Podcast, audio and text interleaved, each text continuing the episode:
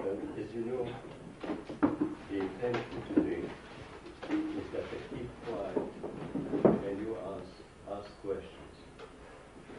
If there isn't enough questions, then I have installed a few which were asked either in writing or in passing, so that we can have, a useful time. So let us begin with you. And may I ask, is there anyone who wishes to come forward with a question?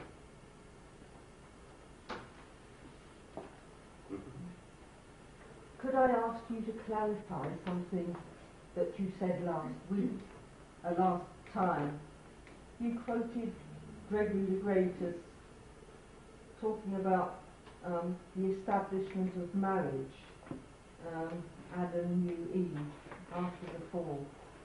And yet I've heard you say on other occasions that marriage, the sacrament of marriage existed before the fall, and this was the only sacrament to come from before the fall. And it seems to me that what you said is better than what Gregory said. can, you, can you clarify? Well, I must have expressed myself um, badly. The union of Adam and Eve from the beginning would be considered as a married estate if you define marriage by the fact that two are no longer two but one. It was an estate which was based on mutual love and oneness that had not yet been broken by sin. After the, the fall, God sort of confirms the fact that the fall has not broken irrevocably the unity of the two. It has impaired it by introducing into the relationship discordant notes. But the unity is still there, and this unity is essential for the whole human race not to break apart and for the whole world to break apart. So that was the idea, I think, of St. Gregory. Um, and it is not a new uh, sacrament, but what he insists on, which I must have expressed badly, what he insists on is that even at that moment, marriage was a sacrament because the world cannot subsist without sacrament. Now, that me, does not mean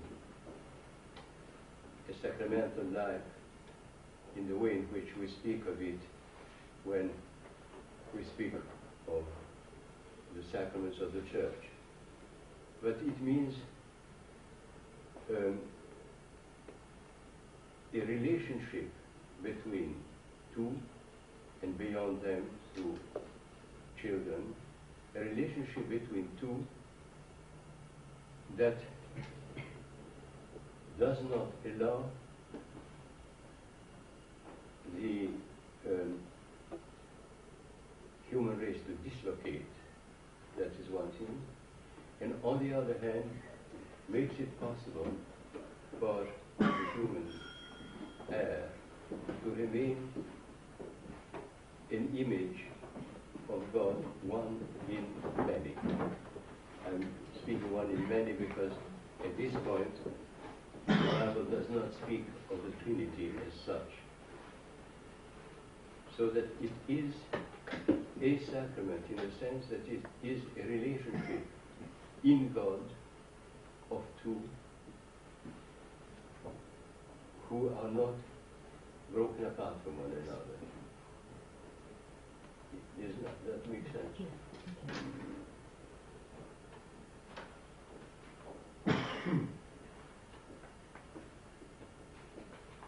hero. Your Grace, what is then the first purpose of marriage? What is the main task of being married? What is the purpose of marriage? With the widespread opinion, I think in the Catholic that marriage is justified because of bearing children only. No, marriage is not justified only if there are children.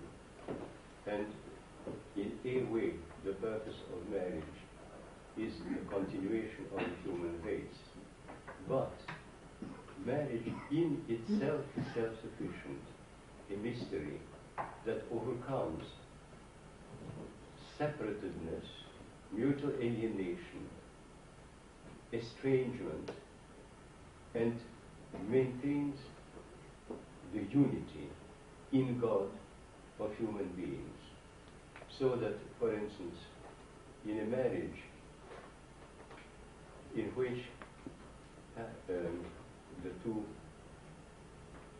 cannot have children for natural reasons,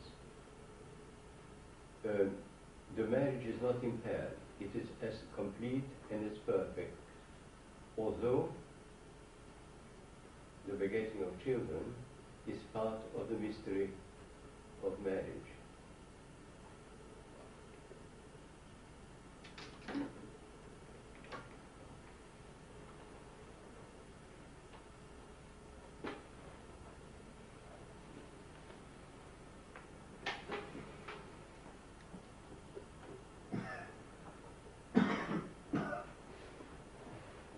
But as is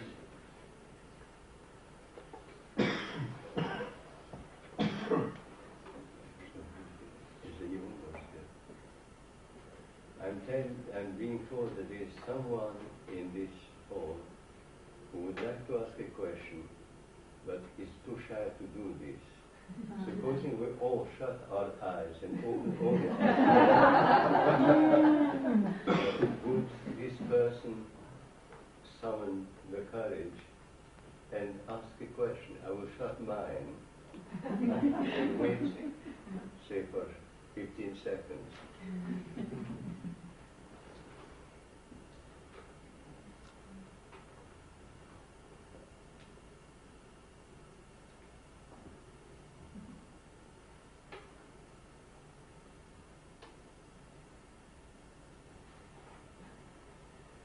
Well, let us continue. And Excuse me, uh, uh, I'm almost, I'm not too shy, but I'm almost too shy because this is probably a very stupid question. But was the, begin, the begetting of children part of God's plan for Adam and Eve before the fall? I think yes. But um, there is no text to support it, but there is certainly um, the evidence that God would not have created man and woman as two different sexes to no purpose. And St. John Chrysostom, with a touching naivete, says that obviously that is the reason, because if it was a question of working the garden, another man would have been much more easy.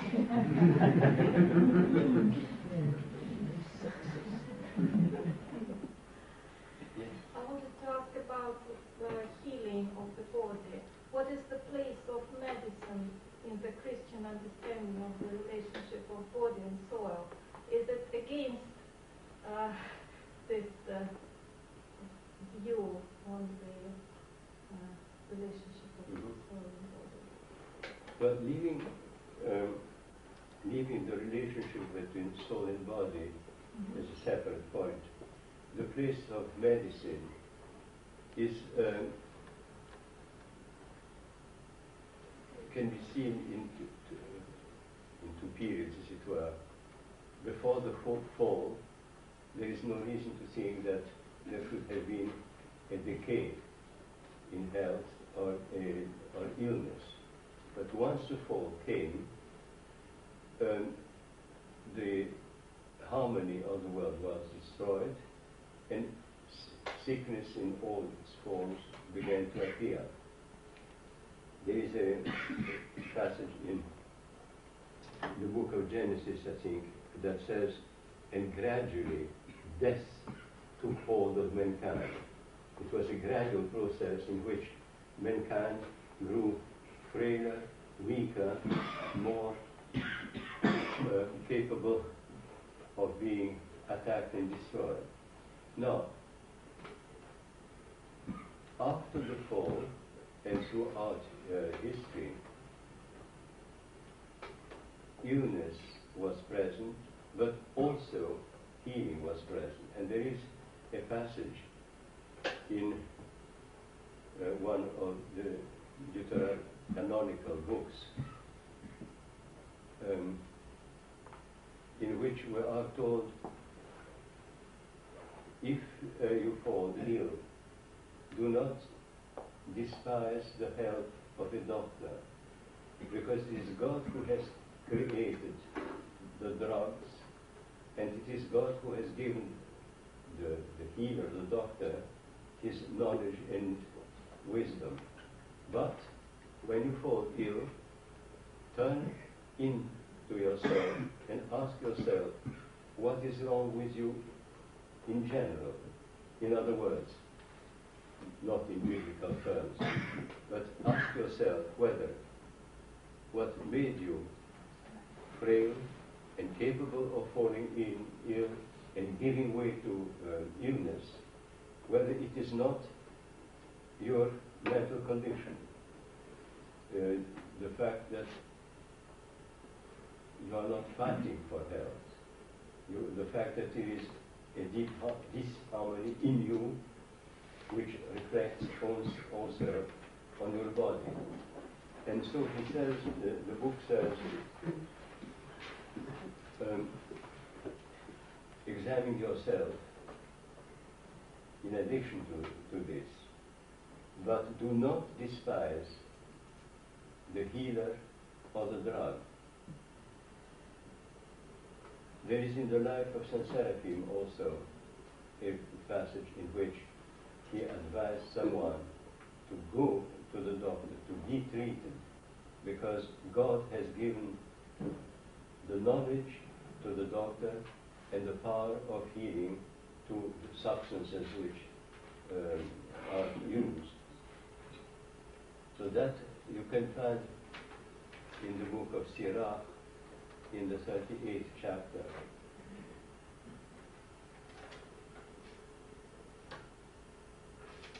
Is it all right? Yes. Um, I also have an opinion that uh, just healing, uh, uh, just going to the healer, to the doctor, uh, means uh, just the fear of death. You're driven by the fear of death, which is not right.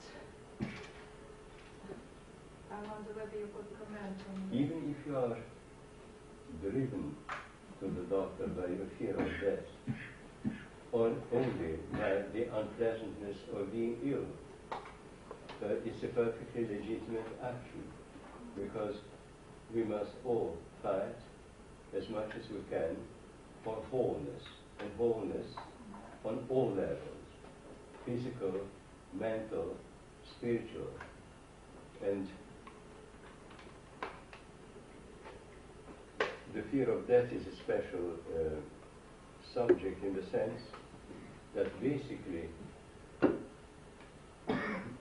death is an unnatural event in the life of created beings. Originally, no created being was made in order to die. So we all created beings have a sense of horror at the thought of die, of death. Now, um, this is a natural condition. If we turn further to the gospel and to the world into which God has come to save the world, then death acquires a slightly different uh, aspect in the sense that, on the one hand, it is a monstrous thing to happen in a created world that was made in order to live eternally, growing from glory to glory. On the other hand, in the world in which we live, death um, is a moment when we are freed from imprisonment uh, in, in the world while we are decaying more and more. You know, there is a Russian uh, children's story which um, a person obtains the power of not dying, but has not got the wisdom to make sure that not dying goes together with not aging. And gradually this person goes from strength to strength and then down and down and down. And a moment comes when frailty, illness is such that this person longs for death which escapes it. So in that sense, death is a liberation. On the other hand, um, death after Christ has got a new dimension in the sense in which St. Paul puts it, that for me life is Christ and death is a gain, because as long as I live in this body, I am separated from God. And it's only by being free from the limitations of my body that I will be able to be face to face with Christ and into a relative plenitude of life. I say relative because plenitude of life will come only with the resurrection, with the body being alive and not only the soul. And there is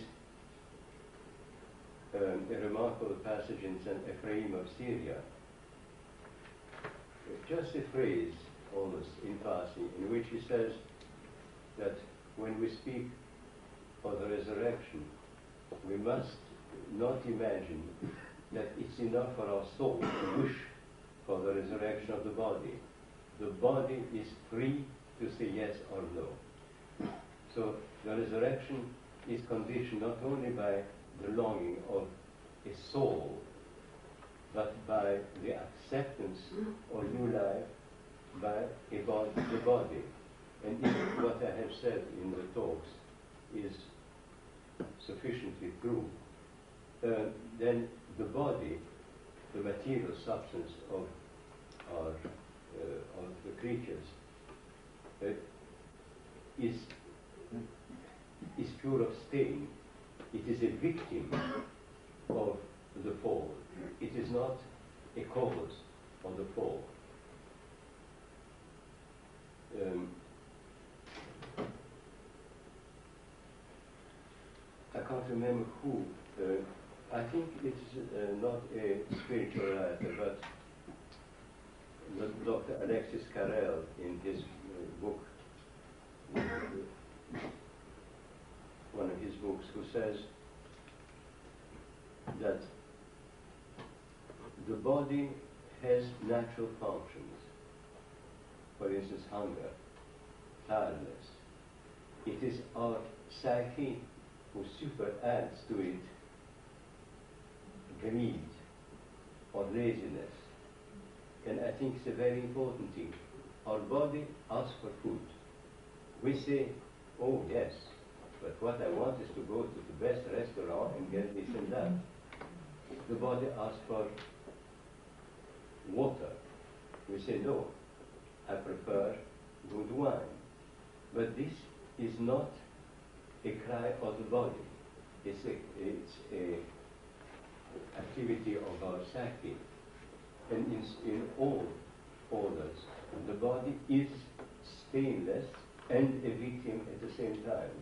Because things are forced upon it which are not his longing. The body wants food. It does not want the kind of food that destroys it, and so forth.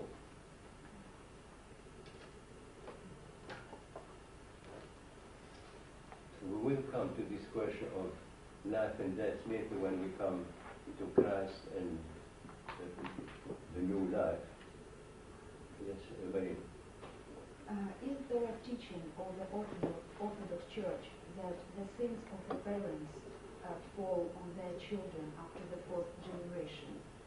I know that it existed in the Old Testament, but um, does the Orthodox Church treat it as well, or it's only the opinion of some faiths?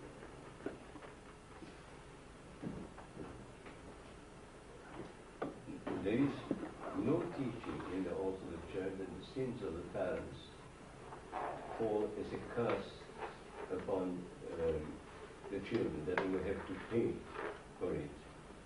There are um, passages in the Old Testament that are ambiguous in that respect. What we um, and we have an unfortunate vocabulary in this line because the sin of Adam comes upon us not as sin to be punished for, but as a consequence, in the same way in which a child born of alcoholic parents or of parents who are sick with AIDS inherits illness but it's not his sin. It is the consequences of something that was a sin or was not even a sin, but an accident in the life of the parents. And I think it's very important for us not to think that Adam sinned and we are all sinners in that respect. I think it's a question of defining the notion of sin more properly than we do. Because practically, when we speak of sin or experience sin, we experience it as a bad action or an evil word. While sin is a condition in which we have we lost touch with God. The sin of Adam was basically that he got began to turn away from God and look elsewhere. But um, he did not intend to reject God. Neither do people, when they sin, intend to reject God. But the consequences of um, Adam and Eve's falling away from God and the consequences throughout history of parents or whole societies uh, living badly or falling away from what they should be, of course, reflect on every single individual. But there is no such thing as the sin of Adam being a sin of everyone after him. It may result in frailty, it may result in confusion. Um, take, for instance, in the beginning of Genesis also, the offerings made by Cain and by Abel. Both were giving, making offerings to God. But Abel was aware that everything he possessed was a gift of God. And he simply brought back to God the best he had. But it was God's in his uh, views. From what we know of Cain, Cain brought to God what he had created, made. And one could say that he was saying to God is, this is mine, I give it to you as a present. And that makes a quite a great deal of difference. And I can't resist the temptation of uh, telling you a, a story about what is God and what is not. In a folkloric life of Moses, there is a story of Moses meeting in the desert a shepherd, and he stays with him a few days. And he notices that this shepherd collects the best milk he has, takes it into the wilderness, into the desert, places it on, a flat stone, and leaves it there during the night. And having observed that once or twice, Moses says to this shepherd, what, what are you doing? Why do you waste this milk? Oh, said the shepherd, I'm not wasting this milk. I take the best milk which God has given me and give it for him to drink. And Moses, who knows all things, uh, says, Fool that you hard. God is a spirit, he doesn't drink milk. And the poor shepherd is desperately downcast because he says, I have no way of expressing my love of God because I'm uneducated, I know nothing, I don't know how to pray properly, but I have this milk which I give him. And so far, I knew that um, he received it. What is your evidence? So Moses said, very simple. Let's hide and see. So they hide, and they see a little fox coming trotty trotty in the night, lapping up the milk and disappearing back in the desert. And the next day, the shepherd is more miserable even than when he heard Moses rebuke.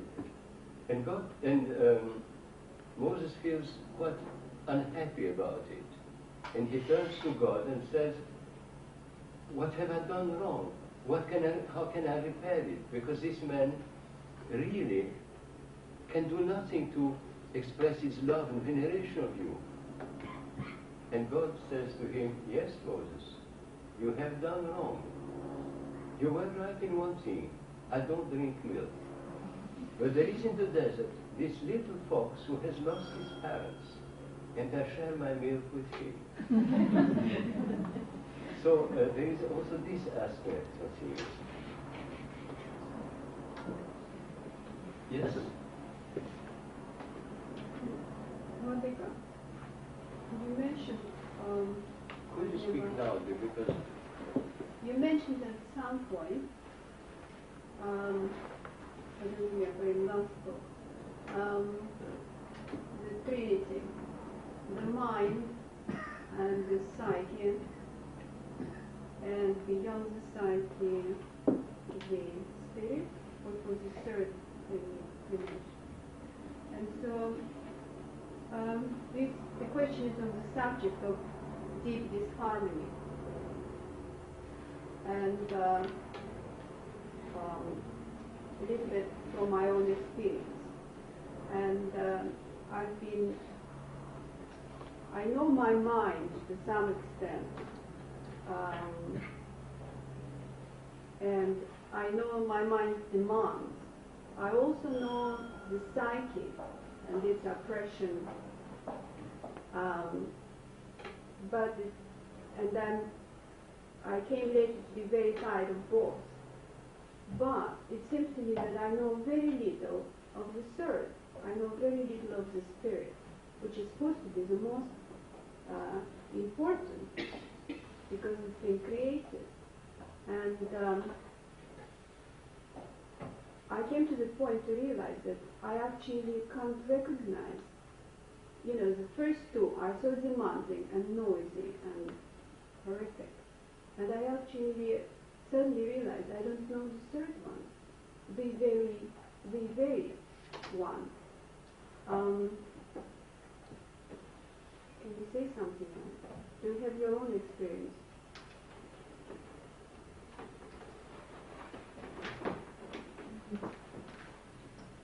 I will try to answer your question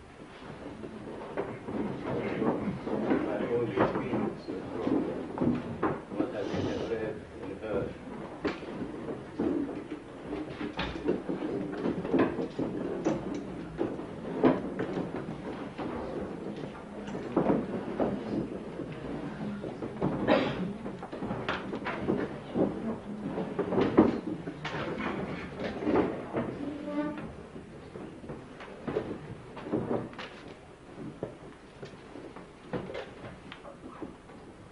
um, St. Paul and spiritual writers make a distinction in a human being of three things the body, the, the soul, which we would call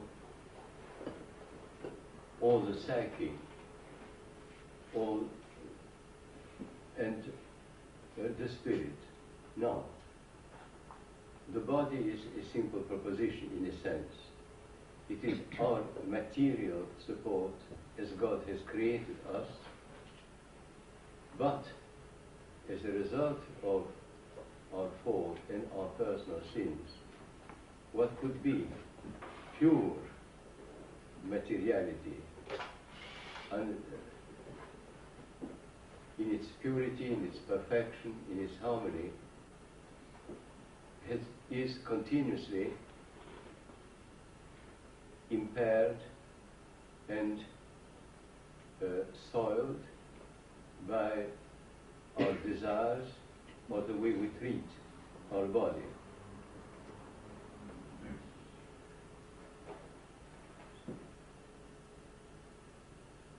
Then there is and that is the distinction which we have between uh, the body and the flesh.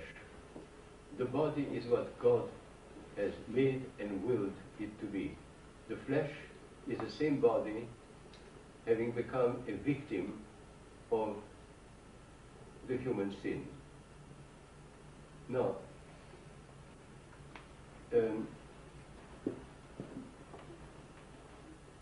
what we call the soul or the psyche is all our self-awareness, all our intellectual or emotional and other um, human qualities. And this is the point of impact in which man is free, free to turn Godwards or away from God. It is these powers of the psyche that turn him towards good or evil according to his freedom. Now, we can be aware of this aspect of ours. As far as the spirit is concerned, we are told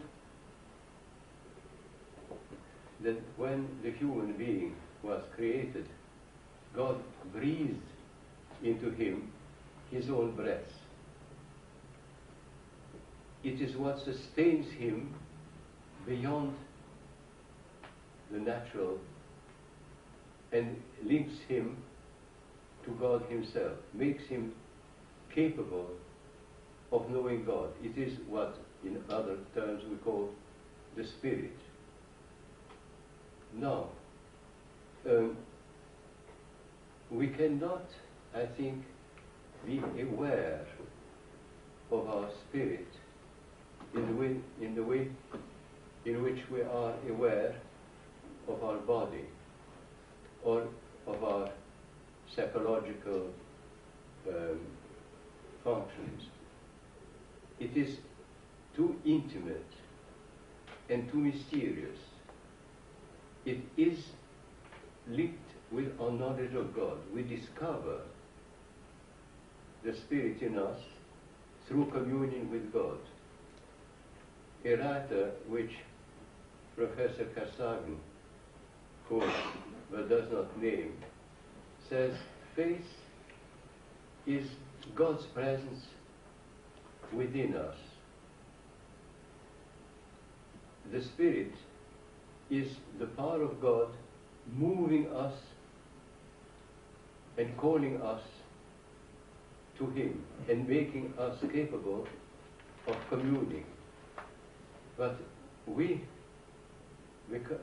can be or become aware of it all only to the extent to which we commune deeper and deeper with God and begin to distinguish what is our natural, intellectual, emotional, or other exercises from something which is God's action within us. I don't think I can explain myself better. Can you say something more to help?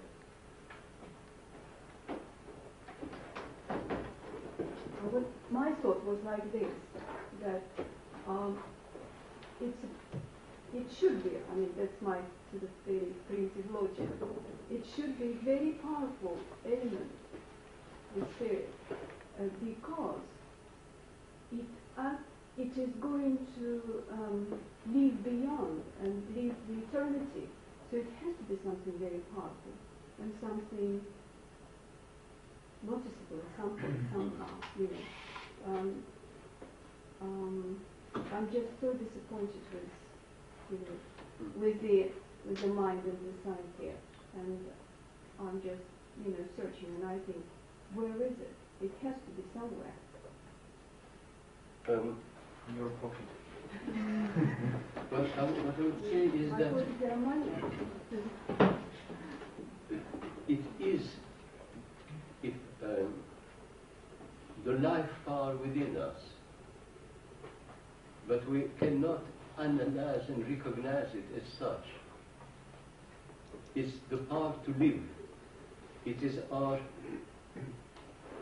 um, elan Godwards. It's our elan towards our neighbor. It's our awareness that we are more than flesh and intellect. It's uh, uh, our sense that there is in us something that is a beyond, which is at the very core root of our being and also lifts us ab- above us. In a way, one could say,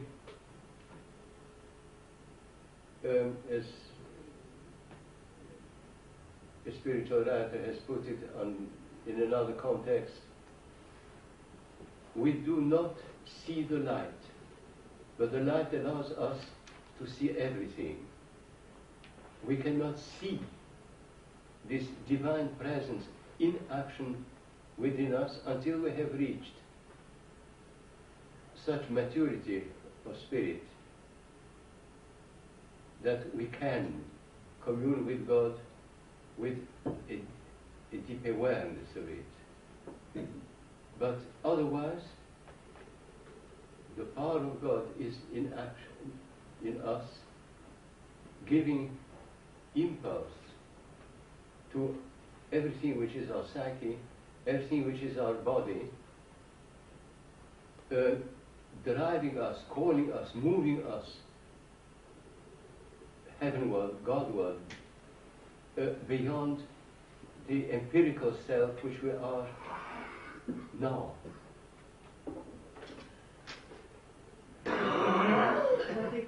Last thing on that subject is that um, that everything what you mentioned about the power which uh, pushes us towards God, and that is the spirit, um, uh, directly in conflict with my psyche and with my mind, because my mind and my psyche doesn't want any of that. It conflicts with, I mean, my psyche wants exactly, you know, something very human and comfortable, just wants comfort. Um, and uh, mind wants even more. I mean, And so they are actually in contradiction with this force.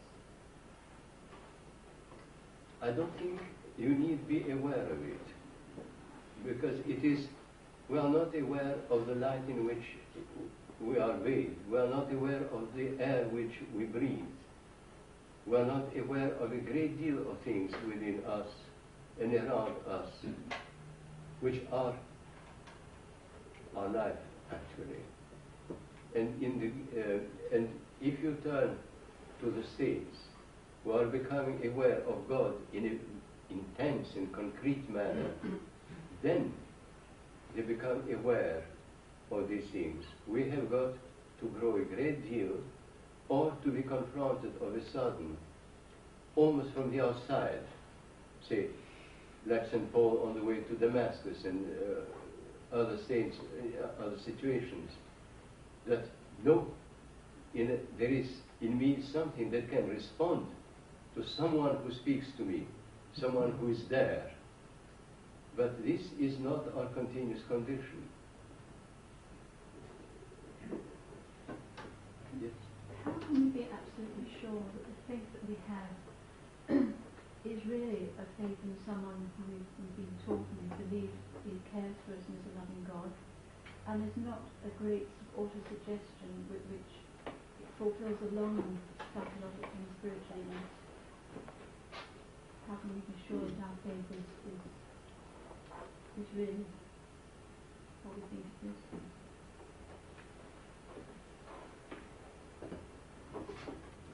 How can we be aware that it is God and not auto-suggestion?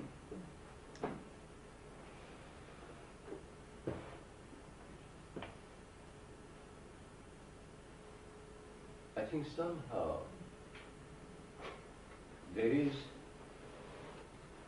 in um, the presence and action of God something which is contradictory to uh, auto-suggestion. Um, auto-suggestion does not give us the intensity of life and the intensity of power to confront tragedy, which God's presence does. If we allow God, uh, if we give God the benefit of the doubt, in the sense that if we do not say everything which is wrong is your fault, and um, what is good, well, I can manufacture myself. It is not true. We cannot manufacture ourselves all that we long for. Materially, to a certain extent, we can do it. But in our inner self, I believe that there is a sort of inner evidence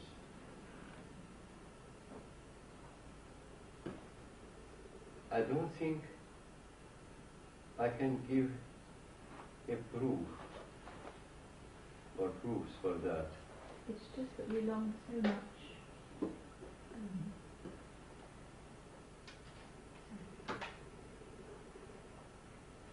we long so much to believe, and we have believed very often that, that something happens, and um, suddenly wonder it's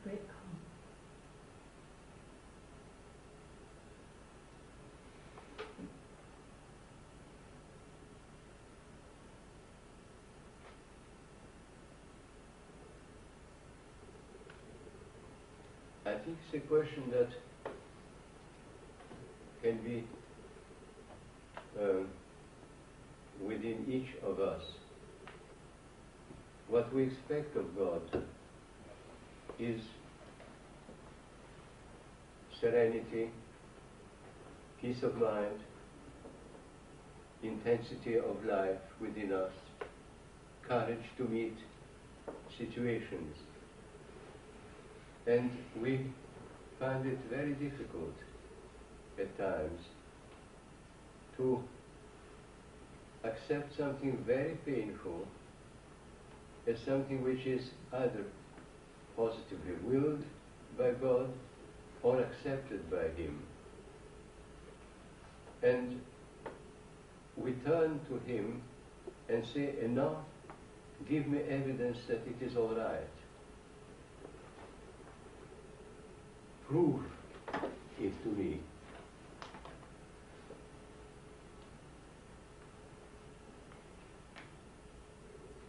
And we don't always get this evidence. The, um, the thought has just come to me of a passage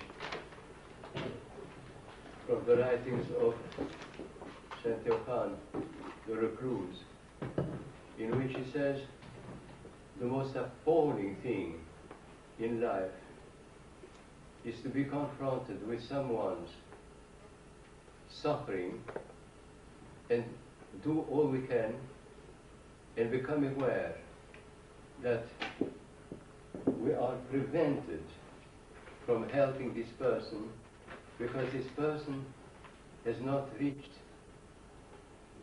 through suffering, through uh, the struggle, the maturity which would allow this person to find peace without maturity, as it were. You know, a little as when someone is given a task, finds it difficult, at times someone fulfills the task instead of him or her and prevents this person from learning how to fulfill it, how to face it.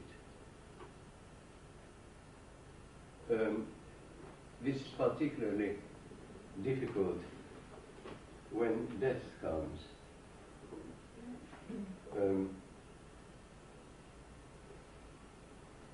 my father died on Easter Monday. My mother died during the night from Good Friday to Saturday.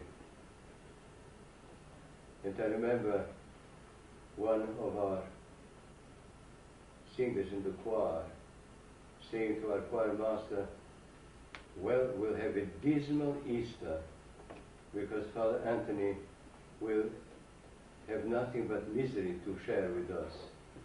And I was so grateful the choir master said, no, he believes in God sufficiently.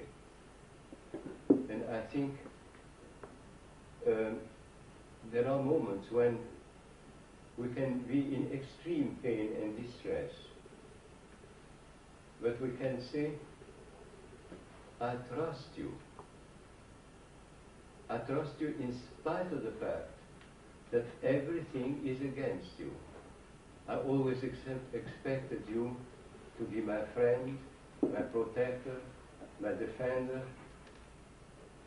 And here you let me down. Am I going to say, if that's the case, I can't trust you anymore? Or can I say, if you leave me alone, is to give me a chance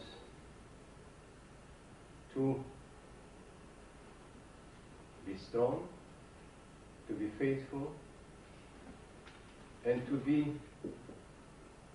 furrowed very deeply in my soul so as that so that I can well, receive a new seed of life. I know that this sounds um, insensitive, but I, from my experience of death and the death of many, many people around, this is what I have come to feel. That there are moments when God says, you have trusted me in good things.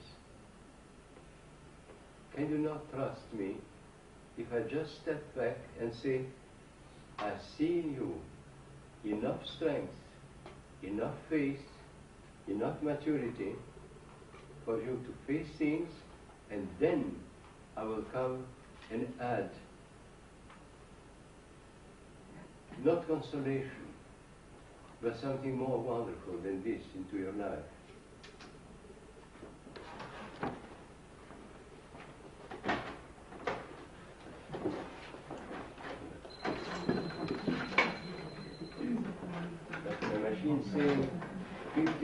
Minutes have passed. Can you do it more?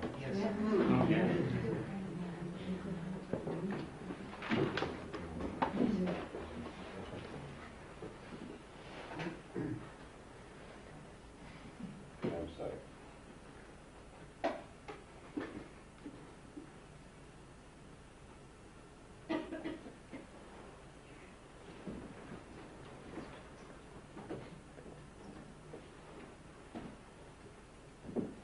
Well,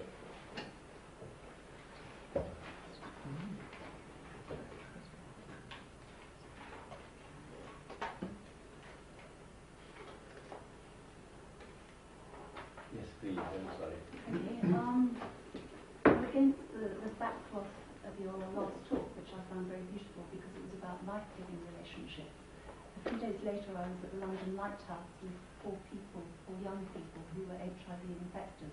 And I think an answer to the previous questions helped me to understand why I found in them enormous transparency because they made choices and they were leading workshops with other young people from schools all around London try and help these young people avoid the same choices and, and not have a, a sort of death penalty hanging over their lives. It was a great battle that they were living through um, each person.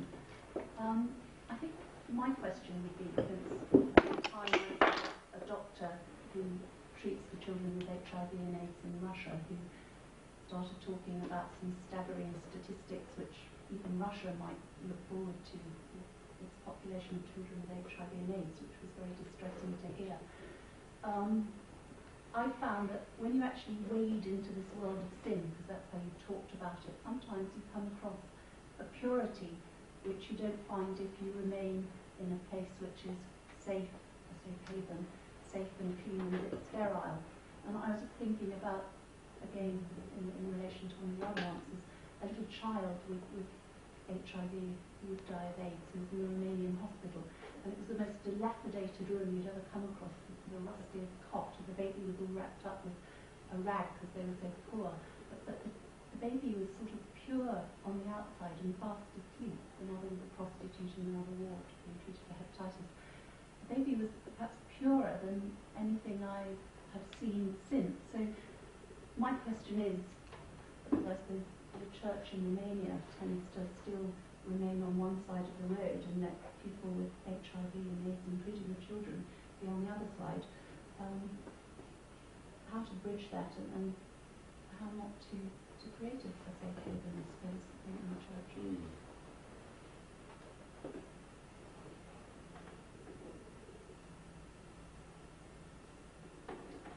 I think there are two sides what you said.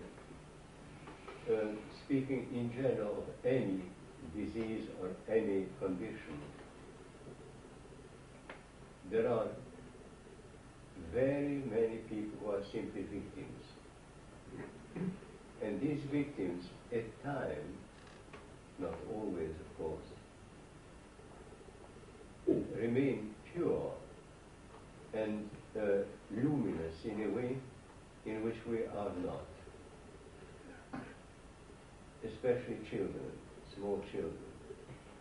And acquire or possess a wisdom, are given a wisdom which is beyond us. Uh,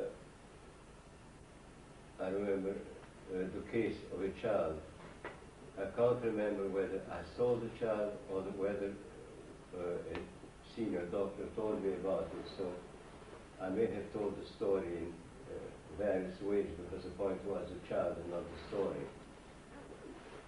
A child who was small but mature enough to think and to respond and who suffered a great deal and one day the child was asked, how is it that in spite of continuous suffering and the awareness that you may die, you are always at peace?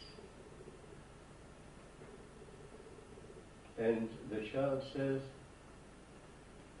something to the effect, I'm not making quotations, something to the effect that I've been ill so long, and you know, in the life of a child of seven or eight, uh, six months, a very long time, I have suffered so long that I have learned now not to suffer today yesterday's pain and not to anticipate tomorrow's and to face only today's. Well, this is something which I believe very few grown up are capable of. And not only physical pain, but pain on all levels, fear or distress of any kind. We, we suffer in a cumulative manner. When we suffer now, we bring into it all the suffering which we have had. And in a way, it is natural. In another way, when it is grown up people, it can be controlled. Uh, in a way, it is natural because people who are perfectly or very well controlled may come to a point when they can no longer manage it. And I remember when I was a little boy in Persia, there was a very courageous Cossack officer who had proved himself in battle in the war and whom I admired for his extreme courage. And then he got uh, news of the illness, I think, of a friend. And he suddenly burst into tears. And I remember I was five or six, and I turned to my father and said, What's that? This man who is so courageous, so firm, so unshakable, and he begins to cry like this. And my father said the thing which I have kept all my life. He said, Remember that in every tear a person sheds, there is all the pain and suffering of his whole life. One does not simply cry for the momentary event. This momentary event comes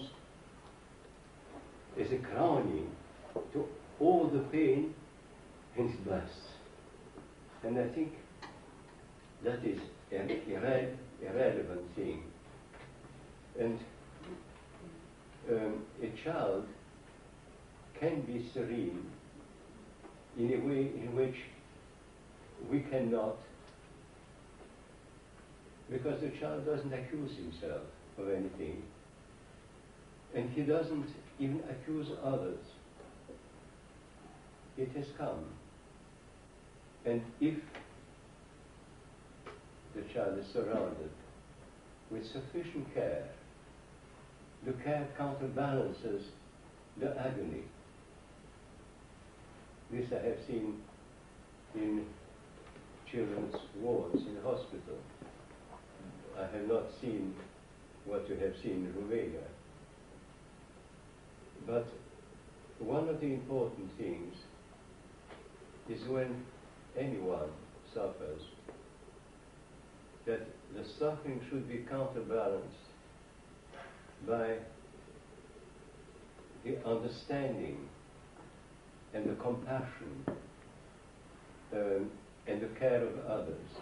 I don't use the word love because it is too great a word, but it, uh, it doesn't correspond either to a sentimental treatment of the person, encouraging uh, the person. It means compassion, suffering together with the person, uh, taking the person's suffering into one's mind and heart, and suffer our own pain.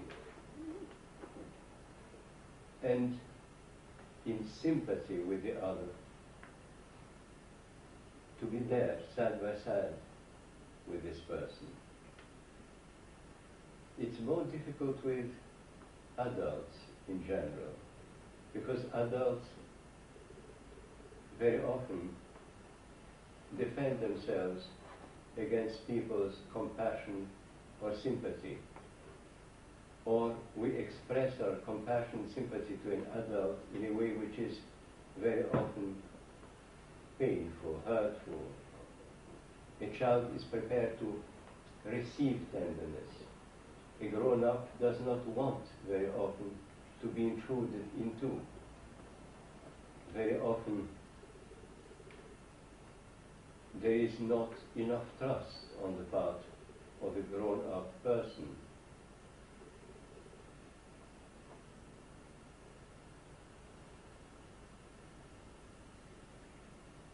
I remember occasions when people came to visit a patient in hospital and one could see that the visitor hoped not to be involved and said to the patient, How are you today? And one can see in, in the eyes of the patient the awareness that this question did not require a truthful answer. That what this visitor wanted is to not to be involved. And the answer comes, oh, I feel better. And then you can see in the face of the visitor, ah, how happy I am that you are better, which in reality means how happy I am that you are not involving me in your pain.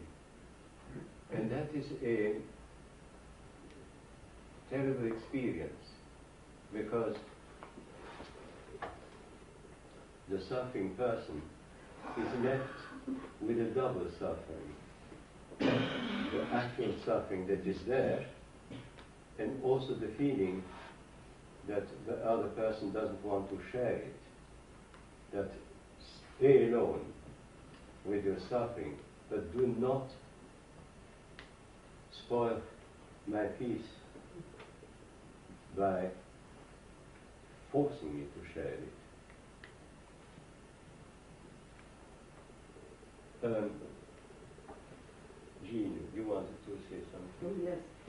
Um, with your remarks on the creation of Eve out of Adam in mind, what would be your comments on something I heard some years ago when in a hospital on the slopes of Mount Kenya? A Scots physician was speaking and he said, We are descended from six Africans. Sorry. What is the last phrase? We are descended from six Africans. Six what? Africans. Oh. I don't think I have any comment. Um, I suppose a supplementary might be if evolution took so very, very, very long, why did it take the Almighty until 2,000 years ago to bring his Son into the world? Um, there are several things in your question. First of all, I don't think that Genesis can be put in parallel with what we know about um, um, the appearance of man and the evolution and so on. It's not meant to, it's meant to give characteristics and certainly not chronology and not description of events. The other thing is that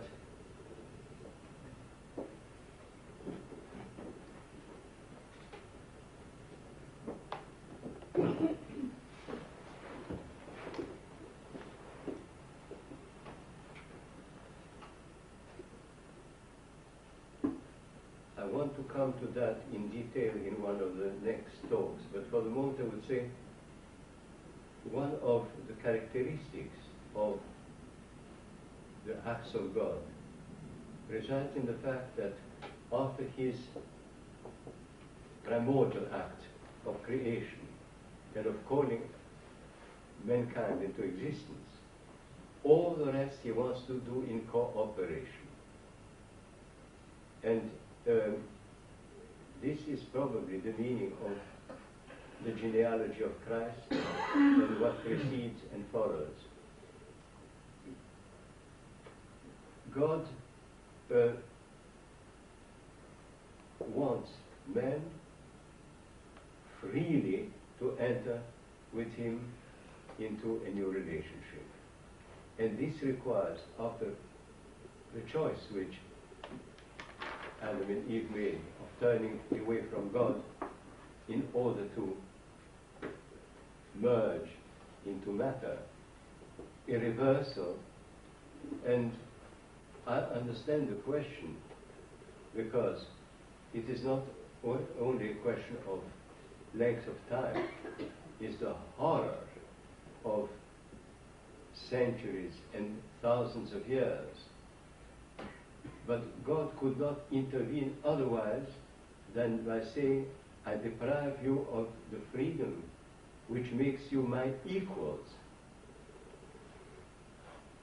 I will put you right, but you will be puppets that cannot go wrong. You cannot be my friends. You cannot be my equals. I cannot be your brother or your father. You will be a perfectly adjusted mechanic. But to that, I think I would like to come in greater detail.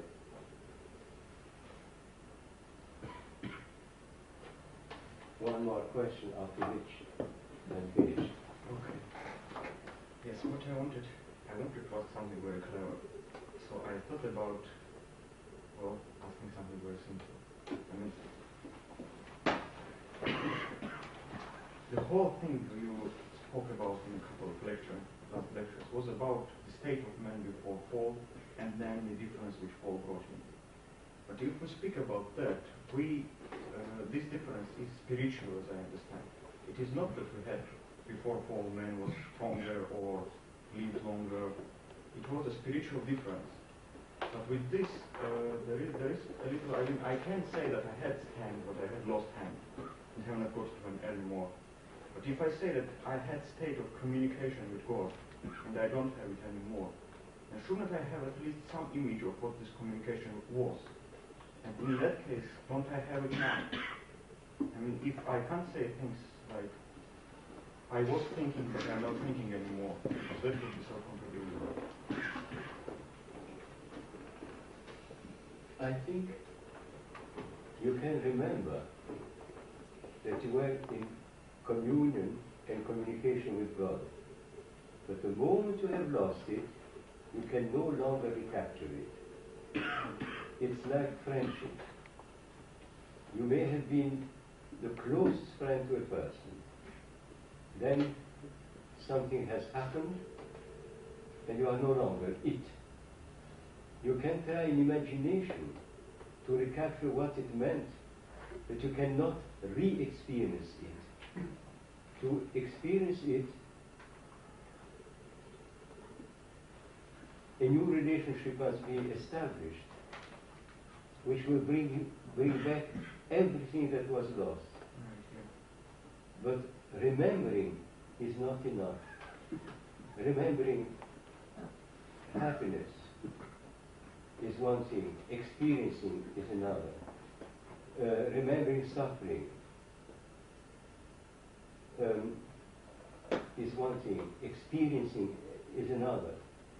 Um, we all know what it means to experience pain. Once the pain is over, you cannot re-experience it. You can describe it at times better than when you, you were in the throes of it. But that's all you can do. And I think uh, mankind can, say, let's speak of Adam and Eve, could remember that the relation was so deep, so real, and I can't catch it again. I have lost something. Now I'm afraid we'll have to come to an end because I can't manage more. Our next uh, talk um, Today is what, the sixth?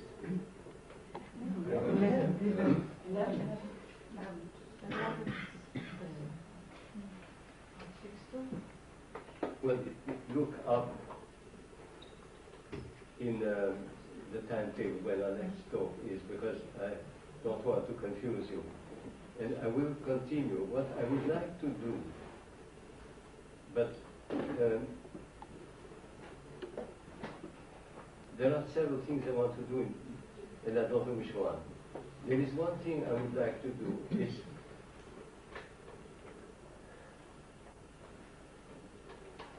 to look at the meaning of words.